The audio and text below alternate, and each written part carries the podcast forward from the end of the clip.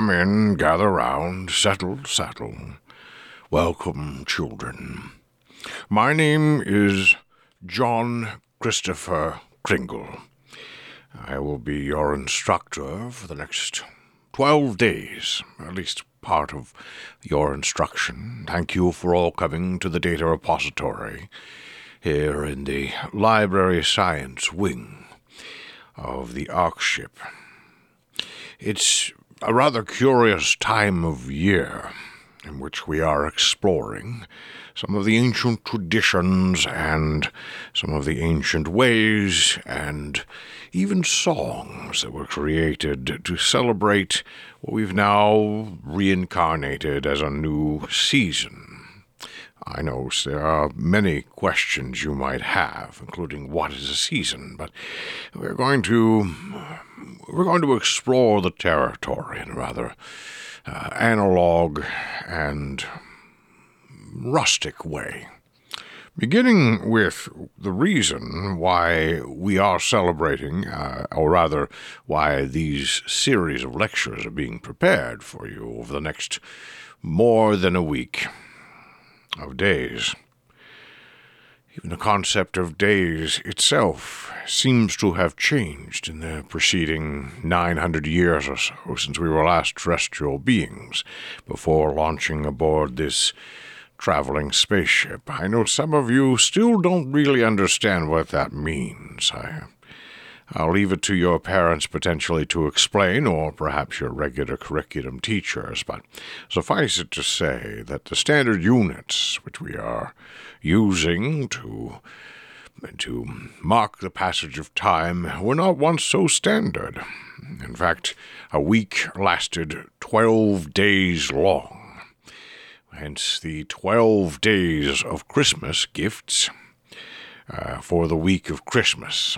It's all a very rather strange system, but it was a primitive time in ancient days, and even then, even in the latter days of that particular century, they still held forth some of the ancient customs, uh, just as many of our systems today still still attach themselves to things that are of no relevance whatsoever to our modern timekeeping or measuring systems. But the 12 days of Christmas in particular uh, begin with the, uh, as the, as the statement goes, a partridge in a pear tree, neither of which we have any regular connection to. You may have heard uh, pear trees in relationship to, say, your computer science studies, but it's not that kind of pear tree. This one, in fact, is spelled differently. You will refer to your lexicographical uh, indexes. This is a P E A R tree, referring actually to a species of of fruiting body. No, not fungi. I see your hand going up, Melvin, in the back, but no, in fact, um, and not entirely similar to the tree which is now on display in the Arboretum, the newly dedicated biological research uh, uh, section. No, this was a tree which grew in random locations, apparently uh, and was considered to be lucky if you happened to stumble upon it. Hence, when someone gave, gave you a pear tree, it was clearly one they had found in the wild in their wanderings cross country. Uh, this is long before the days of flying vehicles or even hovercraft, so most transportation was done on foot over open land. I know none of you really understand what I mean by that, and even as a historian and studier of languages, I find it difficult to truly understand what outside means, but it is not the treacherous thing that we have come to associate it with here on our spaceship. There, outside, was much like our inside, only larger and more vast, and with uh, ceilings far, far in excess of what we would normally imagine.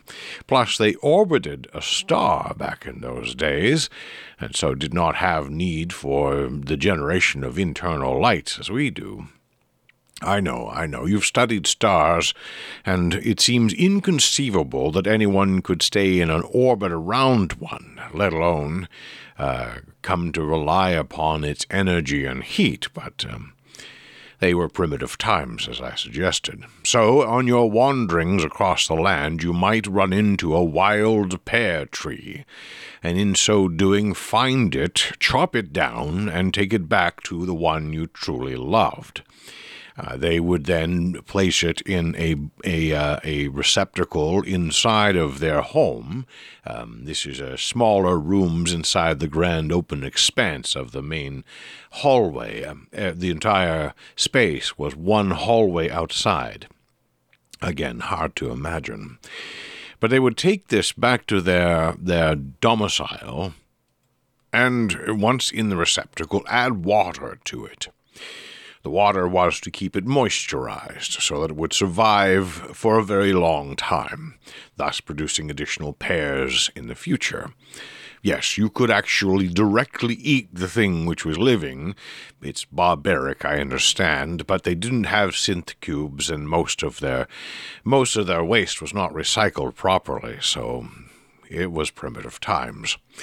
Thus, uh, in their home, they would they would adorn this spectacle, and in fact elevate it to the status of some sort of house god. I think I think is the proper term.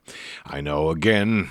No idea what that particularly means to you, but to me, that was clearly a symbol of uh, ongoing intellectual debate and uh, once similarly ad- once adorned in one person's home with uh, items of silver actual silver as well as uh, um, items of manufactured uh, semi plastic uh, glitter covered uh, spheres which had no real significance aside from potentially having been manufactured under the direction of someone specific to you.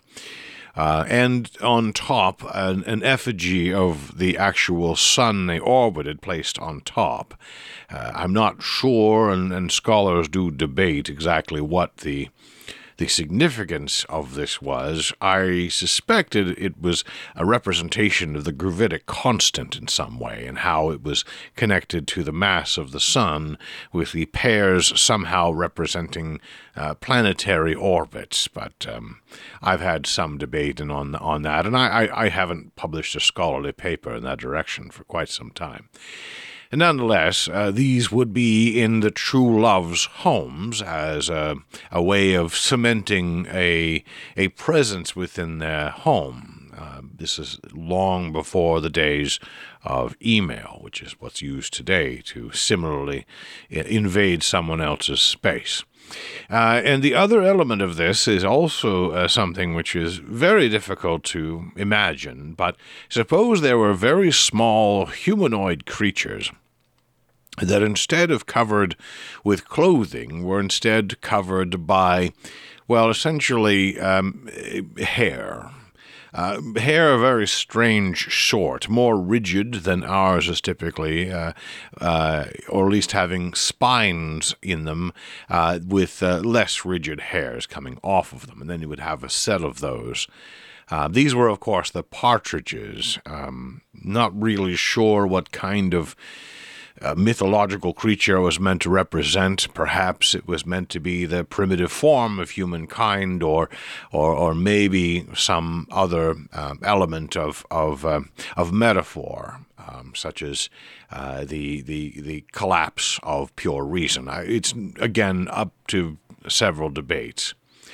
Uh, this is, of course, only the first. Um, first verse in this oft repeated mantra which people would return to every year. So we'll we'll touch on the second verse of this mantra tomorrow. But remember, for this first day, it was a um, a semi-living creature icon that would be placed in a person's home, and within that, a uh, a humanoid covered in spines and hair as the token of love. You know, when it put it that way, it sounds quite ghastly.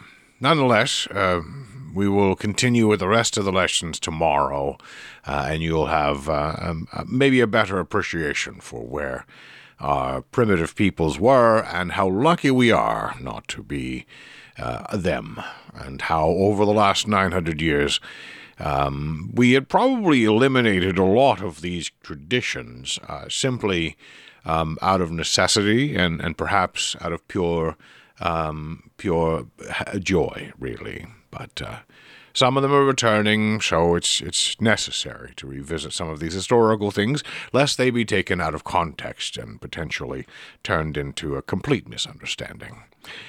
Nonetheless, that's the lesson for the day. We'll speak again tomorrow on the second day of Christmas.